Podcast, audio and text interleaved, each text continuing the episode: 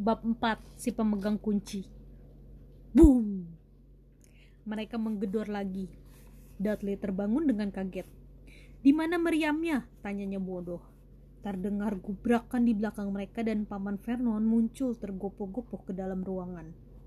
Tangannya memegang senapan. Sekarang mereka tahu apa yang ada di dalam bungkusan kurus panjang yang tadi dibawanya. Siapa itu? teriaknya. Kuperingatkan kau, Aku bersenjata. Sunyi sesaat. Kemudian, gubrak. Pintu dihantam begitu keras sampai terlepas dari engselnya. Dan dengan bunyi memekakan telinga, pintu itu terhempas ke lantai. Sesosok raksasa berdiri di depan pintu.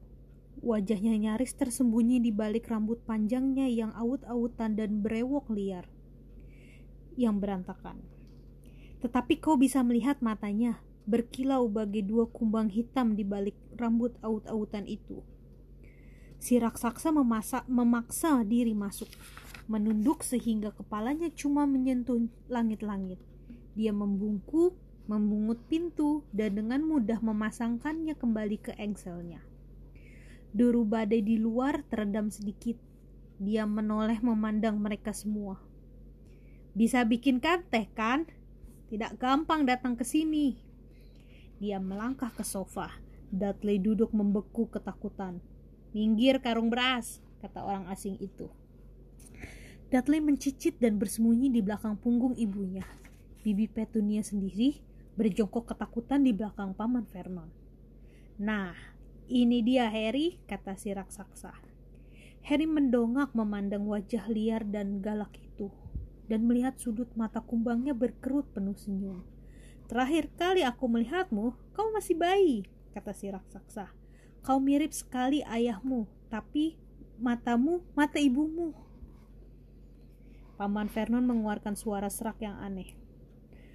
Hmm, saya meminta Anda segera pergi, sir, katanya. Anda menjebol pintu dan masuk tanpa izin. Ah, tutup mulut, Darsley, jangan sok kata si raksasa.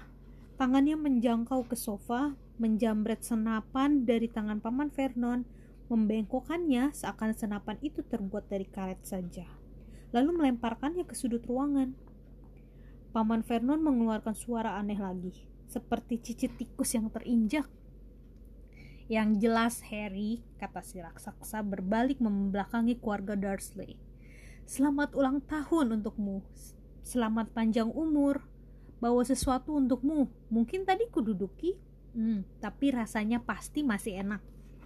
Dari saku dalam mantel hitamnya, dia mengeluarkan kotak yang agak penyok. Harry membukanya dengan tangan gemetar. Di dalam kotak itu ada kue coklat besar dengan tulisan "Selamat ulang tahun Harry" dari gula hijau. Harry meng, meng, menenggadah menghadap si raksasa. Dia bermaksud mengucapkan terima kasih, tetapi kata-katanya menghilang dalam perjalanan ke mulutnya, dan yang dikatakannya malah, "Siapa kau?" Si raksasa ketawa. Haha, betul, aku belum memperkenalkan diri. Hmm, Rubius Hagrid, pemegang kunci dan pengawas binatang liar di Hogwarts. Dia mengulurkan tangan yang besar sekali dan menguncang seluruh lengan Harry. Bagaimana tehnya tadi? Hah? Katanya seraya menggosok-gosokkan tangannya. Aku juga tidak tolak minuman yang lebih keras kalau memang ada. Pandangannya tertuju ke keperapian dengan bungkus keripik yang sudah mengerut dan dia mendengus. Dia membungkuk ke perapian, mereka tidak bisa melihat apa yang dilakukannya tetapi ketika dia tegak lagi sedetik kemudian, api sudah menyala-nyala. Api itu memenuhi pondok yang lembab dengan cahayanya yang bergerak-gerak, dan Harry merasa kehangatan menyelubunginya seakan dia masuk ke dalam bak berisi air panas. Si raksasa duduk kembali di sofa, yang langsung melesak keberatan dan mulai mengeluarkan berbagai benda dari dalam sakunya. Cara tembaga, satu pak sosis lezat, tusukan panjang, teko, beberapa cangkir yang sudah somplak, dan sebotol cairan kuning kecoklatan yang diteguknya dulu sebelum dia menyiapkan makanan. Segera saja pondok dipenuhi bunyi dan bau sosis panggang yang lesat. Tak seorang pun bicara ketika si raksasa bekerja, tetapi ketika dia melepas enam sosis gemuk berminyak yang sedikit gosong dari tusukannya, Dudley mulai gelisah. Paman Vernon berkata tajam, Jangan sentuh apa pun yang diberikannya padamu, Dudley. Si raksasa tertawa geral, seram. Anakmu yang sudah sebulat bola itu tidak perlu digemukkan lagi, Dursley Jangan khawatir. Dia menyerahkan sosis-sosis itu kepada Harry. Harry yang sudah lapar sekali belum pernah makan makanan selezat itu, tetapi dia tetap tak bisa melepaskan pandangannya dari si raksasa. Akhirnya, karena tak seorang pun kelihatannya akan menjelaskannya, dia berkata, "Maaf, tapi saya belum tahu siapa Anda." Si raksasa menghirup tehnya dalam tegukan besar dan mengelap mulutnya dengan punggung tangannya. Panggil aku Hagrid, katanya. Semua panggil aku begitu. Dan seperti sudah ku bilang, aku pemegang kunci di Hogwarts. Kau tentunya sudah tahu tentang Hogwarts. Uh, belum, kata Harry. Hagrid terlihat terperangah. Maaf, kata Harry cepat-cepat. Maaf, balas Hagrid. Menoleh menatap keluarga Dursley dan mengerut dalam bayangan kegelapan. Mereka lah yang harusnya minta maaf. Aku tahu suratmu tidak kuterima, tapi tak pernah kuduga, tapi tak pernah kuduga kau tidak tahu tentang Hogwarts. Astaga, tak pernahkah kau ingin tahu di mana orang tuamu belajar semua itu? Semua apa? Tanya Harry. Semua apa? Gelegar Hagrid. Tunggu dulu. Dia melompat berdiri dalam kemarahannya dia seolah memenuhi seluruh pondok. Keluarga Dursley merapat ketakutan ke tembok. Apa ini berarti?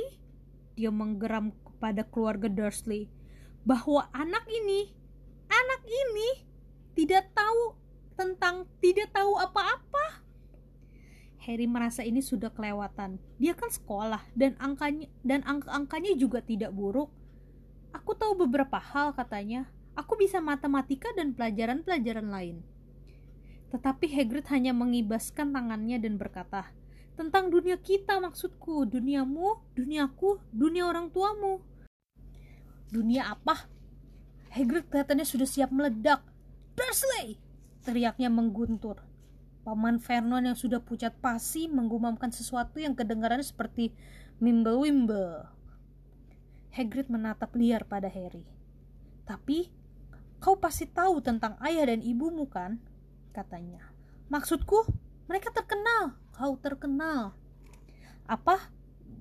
Jad, jadi ayah dan ibuku terkenal? Kau tak tahu? Kau tak tahu Hagrid menyisir rambut dengan jari-jarinya memandang Harry keheranan. Kau tak tahu ini apa? Katanya akhirnya. Paman Vernon mendadak menemukan suaranya. Stop! Perintahnya. Stop di sini! Saya larang Anda memberitahu anak ini apa pun. Orang yang lebih berani dari Vernon Dursley pastilah sudah pastilah sudah gemetar menerima pandangan marah Hagrid. Ketika Hagrid bicara, setiap suku katanya gemetar saking marahnya dia. Kau tak pernah bilang padanya, tak pernah beritahu dia apa yang ada di dalam surat yang ditinggalkan Dumbledore untuknya. Aku ada di sana. Aku lihat sendiri Dumbledore tinggalkan surat itu, Dursley dan kau sembunyikan itu darinya selama bertahun-tahun ini. Menyembunyikan apa dariku? Tanya Harry tak sabar. Stop! Kularang kau! Teriak paman Vernon panik. Bibi Petunia tersedak kaget. Ah, peduli amat kalian berdua, kata Hagrid. Harry, kau penyihir. Sunyi senyap dalam pondok. Hanya debur ombak dan deru angin yang terdengar. Aku apa? Tanya Harry kaget. Penyihir, tentu saja, kata Hagrid yang kembali duduk di sofa, sehingga sofanya berderit dan melesak lebih dalam lagi. Dan penyihir yang hebat. Kalau dilatih sedikit lagi, dengan ayah dan ibumu sehebat itu, mana bisa lagi, mana bisa lain lagi, dan kurasa sudah waktunya kau baca suratmu. Harry mengulurkan tangannya. Akhirnya, untuk mengambil amplop kekuningan dengan alamat yang ditulis dengan tinta hijau yang ditulis yang ditujukan kepada Mr. H. Potter, lantai pondok di atas karang laut. Harry menarik keluar suratnya dan membaca. Sekolah Sihir Hogwarts. Kepala sekolah Albus Dumbledore. Order of Merlin, kelas pertama, penyihir hebat, kepala penyihir, Konfederasi Sihir Internasional. Mr. Potter yang baik, dengan gembira kami mengabarkan bahwa kami menyediakan tempat untuk Anda di sekolah sihir Hogwarts. Terlampir daftar semua buku dan peralatan yang dibutuhkan. Tahun ajaran baru akan mulai 1 September. Kami menunggu burung hantu Anda paling lambat 31 Juli. Hormat saya, Minerva McGonagall, wakil kepala sekolah. Berbagai pertanyaan meledak-ledak dalam kepala Harry seperti kebang api dan dia tidak dapat memutuskan mana yang akan ditanyakannya terlebih dahulu. Sesudah lewat beberapa menit, dia tergagap-gagap bertanya, "Apa maksudnya mereka bu menunggu burung hantuku?"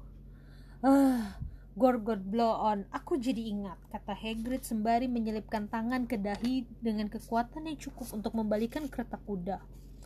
Dan dari dalam saku lain di balik mantelnya, dia menarik keluar burung hantu betul-betul burung hantu hidup yang bulunya agak berantakan. Pena bulu panjang dan gulungan kertas. Dengan menggigit lidah, dia menulis pesan yang dibaca Harry dengan terbalik. Mr. Dumbledore yang terhormat, surat Harry sudah kusampaikan. Akan bawa dia beli perlengkapan besok. Cuaca buruk sekali. Mudah-mudahan Anda baik. Hagrid. Hagrid menggulung pesannya, menyerahkan kepada si burung hantu dan menggigit yang menggigit di paruhnya, lalu melangkah ke pintu dan melontarkan si burung hantu ke dalam badai. Kemudian dia kembali duduk lagi seakan tindakannya tadi sewajarnya orang berbicara di telepon. Harry sadar mulutnya terngangah, cepat-cepat dikatupkannya. Hmm, sampai mana tadi aku? Tanya Hagrid. Tetapi saat itu Paman Vernon Wajahnya masih pucat pasi, tapi tampangnya sangat marah, maju ke depan perapian. Dia tidak boleh pergi, katanya. Hagrid menggerutu. Hmm, aku mau lihat muggle hebat sepertimu halangi kepergiannya, katanya. Apa? Tanya Harry tertarik. Muggle, kata Hagrid. Itu sebutan kami untuk manusia-manusia yang bukan penyihir. Dan sungguh buruk nasibmu dibesarkan dalam keluarga muggle paling sok yang pernah kulihat. Waktu mengambilnya, kami sudah bersumpah kami akan menghentikan semua omong kosong ini, kata Paman Vernon. Bersumpah untuk membela. Penyihir, mana ada? Paman dan Bibi tahu, tanya Harry. Paman dan Bibi tahu aku penyihir. Tahu, pekik Bibi Petunia tiba-tiba. Tahu, tentu saja kami tahu. Bagaimana tidak? Kalau adikku yang brengsek juga begitu. Oh, dia juga menerima surat seperti itu dan menghilang ke ke sekolah itu dan pulang setiap liburan dengan kantong penuh telur katak yang mengubah cangkir menjadi dan mengubah cangkir menjadi tikus. Aku satu-satunya yang tahu dia seperti apa. Dia aneh. Tetapi ibu dan ayahku, oh, apa-apa Lili. Lili begini dan Lili begitu. Mereka bangga punya anak penyihir. Dia berhenti untuk menarik napas dalam-dalam dan kemudian merepet lagi.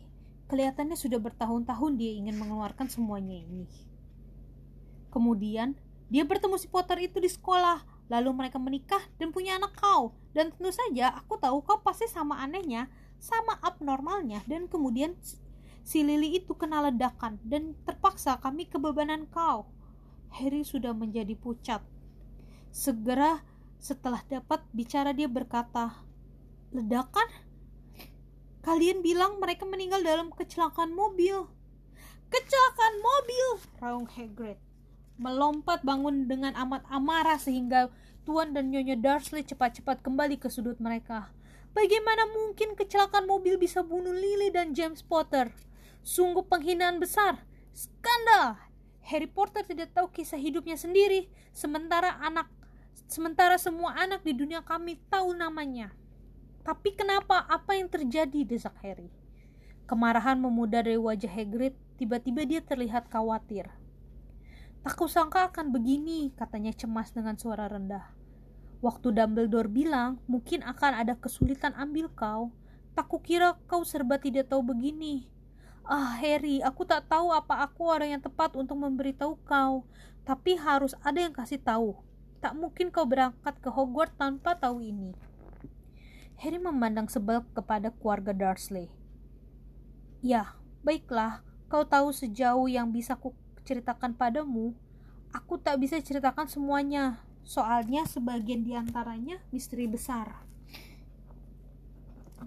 Dia duduk, memandang api selama beberapa detik, kemudian berkata, "Semua ini, menurutku, dimulai oleh orang yang bernama Ah, kelewatan sekali kok tak tahu namanya. Semua orang di dunia kita tahu. Siapa? Ya, aku tak mau sebut namanya. Kalau bisa, tak seorang pun berani sebut namanya. Kenapa tidak? Astaga naga Harry. Orang kan masih takut. Wah, susah jadinya. Begini, ada penyihir yang jadi jahat. Jahat sekali.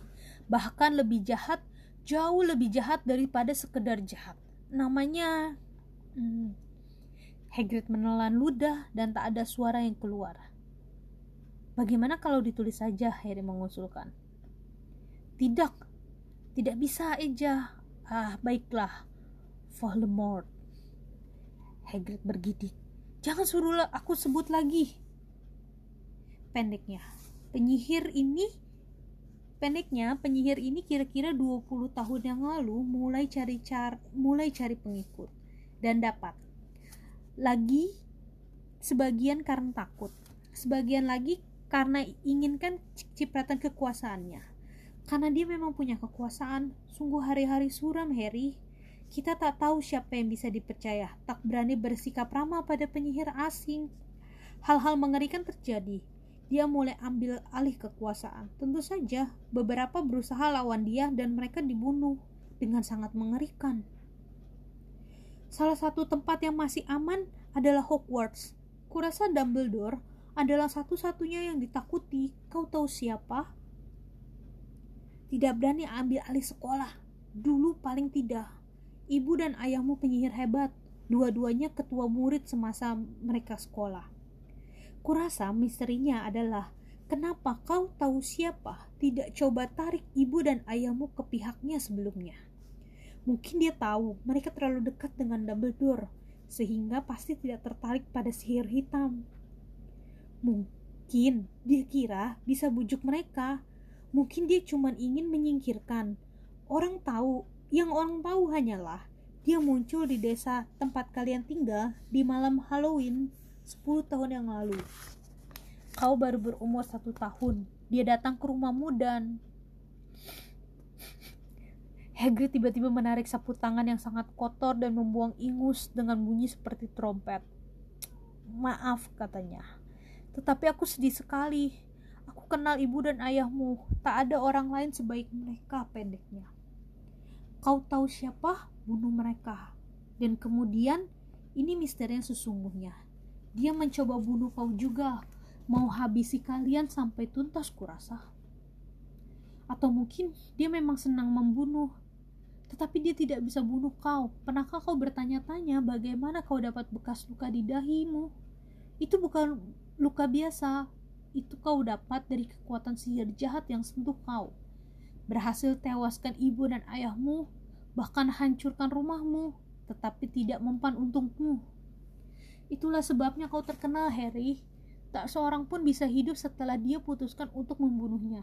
Tak seorang pun, kecuali kau. Dan dia telah berhasil bunuh penyihir penyihir terbaik di zaman ini. Keluarga McKinnon, keluarga Bond, keluarga Privet, padahal kau masih bayi dan kau hidup. Sesuatu yang menyakitkan berpusar dalam benak Harry. Ketika cerita Hagrid hampir tamat, dia melihat kembali cahaya hijau yang menyilaukan, lebih jelas daripada yang selama ini diingatnya. Dan dia juga ingat sesuatu yang lain. Untuk pertama kali dalam hidupnya, tawa nyaring, dingin dan bengis. Hagrid menatapnya dengan sedih. Aku sendiri yang ambil kau di rumah dari rumahmu yang hancur atas perintah Dumbledore. Kau Kubawa kau ke keluarga ini. Omong kosong besar, kata Paman Vernon. Harry melompat. Dia nyaris lupa keluarga Dursley ada di situ. Paman Vernon kelihatannya sudah mendapatkan kembali keberaniannya. Dia mendelik kepada Hagrid dan tangannya terkepal. Dengarkan aku, Harry, geramnya. Kuakui kau memang agak aneh, tapi mungkin bisa dibereskan dengan dihajar. Sedangkan orang tuamu, mereka memang aneh, tak bisa dibantah. Dan menurutku dunia ini lebih baik tanpa mereka. Yang terjadi itu salah mereka sendiri. Bergaul dengan tukang-tukang sihir, Mau apa lagi? Kura, sudah kuduga mereka akan berakhir begitu. Tetapi saat itu Hagrid melompat bangun dari sofa dan menarik payung butut merah jambu dari dalam sakunya. Sambil mengacungkan payung itu ke arah Paman Vernon seperti pedang. Dia berkata, Ku peringatkan kau, Dursley. Ku peringatkan kau. Satu kata lagi. Menghadapi bahaya ditombak dengan ujung payung, keberanian Paman Vernon melempem lagi. Dia merapat menempatkan diri ke dinding dan diam. Ya, itu lebih baik, kata Hagrid. Bernafas berat dan duduk lagi di sofa, yang kali ini melesak sampai ke lantai. Harry sementara itu masih penasaran, masih ingin mengajukan ratusan pertanyaan. Tetapi, apa yang terjadi pada... Uh, maaf, maksudku, kau tahu siapa? Pertanyaan bagus, Harry. Hilang, lenyap. Malam yang sama dia coba bunuh kau, membuat kau tambah terkenal. Itulah misteri yang paling besar. Soalnya, belakangan makin lama dia makin kuat. Tapi kenapa dia harus pergi? Ada yang bilang dia mati. Omong kosong menurutku. Tak tahu apakah masih cukup manusia di tubuhnya untuk bisa mati. Yang lain bilang yang lain lagi bilang dia masih bersembunyi. Tunggu waktu yang tepat, tapi aku tak percaya Orang-orang yang tadinya jadi pengikutnya telah kembali ke kami. Beberapa di antaranya seperti kerasukan. Mana mungkin mereka balik ke kami kalau dia akan datang. Kebanyakan dari kami duga dia masih ada entah di mana. Tapi sudah kehilangan kekuatannya, terlalu lemah untuk terus merajalela. Karena sesuatu pada dirimu menghabisi dia, Harry. Apa yang terjadi malam itu merupakan apa yang terjadi malam itu yang di luar perhitungannya aku tak tahu apa pun itu. Tak ada yang tahu tetapi sesuatu yang sesuatu pada dirimu membuat dia takut Harry memandang Hagrid dengan hangat dan rasa hormat. Tetapi Harry alih-alih merasa senang dan bangga merasa yakin ada kekeliruan besar. Penyihir? Dia? Bagaimana mungkin dia penyihir dia telah melewatkan hidupnya dijadikan bulan-bulanan oleh Dudley dan ditindas oleh Bibi Petunia dan Paman Vernon. Kalau memang dia penyihir, kenapa mereka tidak berubah jadi kodok setiap hari setiap kali mereka mencoba menguncinya di dalam lemari? Jika dia pernah mengalahkan penyihir paling hebat di dunia, bagaimana mungkin Dudley selalu bisa menendang-nendangnya ke sana kemari seperti bola? Hagrid, katanya cemas. Kurasa kau pasti keliru. Tidak mungkin aku ini penyihir. Betapa herannya dia. Hagrid tertawa. Haha, tidak mungkin penyihir. Ah, tidak pernahkah ada peristiwa-peristiwa yang terjadi setiap kali kau takut atau marah? Harry memandang perapian. Kalau dipikir-pikir, semua kejadian aneh yang membuat Bibi dan pamannya marah kepadanya terjadi ketika dia ketika Harry sedang marah atau sedih. Ketika dikejar-kejar oleh geng Dudley, entah bagaimana dia selalu bisa meloloskan diri. Waktu cemas karena harus ke sekolah dengan potongan rambut yang konyol, rambutnya tiba-tiba tumbuh sendiri. Dan ketika Dudley terakhir kali memukulnya, bukankah dia telah berhasil membalasnya tanpa sadar? Mungkinkah dia yang melepas ular buaya yang menakutkan Dudley? Harry kembali memandang Hagrid tersenyum dan dilihatnya Hagrid nyengir senang kepadanya. Lihat sendiri kan, kata Hagrid. Harry Potter tidak mungkin penyihir. Tunggu saja, kau akan terkenal di Hogwarts. Tetapi Paman Vernon tak mau menyerah tanpa perlawanan. Kan sudah kubilang, dia tidak boleh pergi, desisnya. Dia akan ke Stonewall High dan dia akan berterima kasih kepadanya Aku sudah membaca surat-surat itu. Katanya dia memerlukan segala macam sampah, buku mantra dan tongkat dan kalau dia mau pergi, magel hebat sepertimu tidak akan bisa larang dia, geram Hagrid. Melarang anak Lily dan James Potter masuk Hogwarts. Kau gila. Namanya sudah terdaftar di sana sejak dia dilahirkan. Dia akan masuk sekolah sihir paling terkenal dunia. Tujuh tahun di sana, dia tak akan kenal dirinya lagi. Dia akan bergaul dengan anak-anak sejenisnya. Kali ini dan di bawah per, di bawah bimbingan kepala sekolah paling hebat yang pernah dimiliki Hogwarts. Um, Albus Dumbledore. Aku tidak mau membayar laki-laki tua sinting untuk mengajari tipuan sihir, teriak teman Vernon. Tetapi dia sudah kelewatan. Hagrid menyambar payungnya dan memutar-mutarnya di atas kepala. Jangan berani-berani, gelegarnya. Hina Albus Dumbledore di depanku. Diayunkannya payungnya turun untuk menunjuk Dudley. Ada kilatan cahaya ungu, bunyinya seperti petasan. Jeritan nyaring, dan detik dan detik berikutnya, Dudley menari-nari di tempat dengan tangan memegangi pantatnya yang gemuk, menjerit-jerit kesakitan. Ketika dia berbalik membelakangi mereka, Harry melihat ekor babi melingkar nongol di lubang di celananya. Paman Vernon menggerung, seraya menarik bibi Petunia dan Dudley ke kamar satunya. Dia melempar pandangan ketakutan untuk terakhir kali kepada Hagrid, lalu membanting pintu menutup di belakang mereka. Hagrid menunduk menatap payungnya dan membelai jenggotnya. Eh, harusnya tak boleh marah, katanya kesal. Tapi kan tidak berhasil. Maksudku mau ku ubah dia jadi babi. Kuras, tapi kurasa dia sudah mirip sekali babi. Tak banyak lagi yang bisa dilakukan. Dia melirik Harry dari bawah alis yang lebat. Aku akan berterima kasih kalau kau tak sebut-sebut kejadian ini pada siapa pun di Hogwarts, katanya. Aku hmm, sebetulnya tak boleh menyihir, hanya boleh sedikit saja untuk ikuti kau dan antar surat-surat kepadamu dan belanja salah satu alasan kenapa aku ingin mendapat ingin sekali mendapatkan tugas ini. Kenapa kau tak boleh menyihir? tanya Harry. Oh iya, aku dulunya sekolah di Hogwarts juga, tapi aku dikeluarkan, jujur saja. Waktu kelas 3 mereka patahkan tongkatku jadi dua dan macam-macam lain. Dan macam-macam lagi. Tetapi Dumbledore izinkan aku tinggal sebagai pengawas binatang liar. Orang hebat Dumbledore.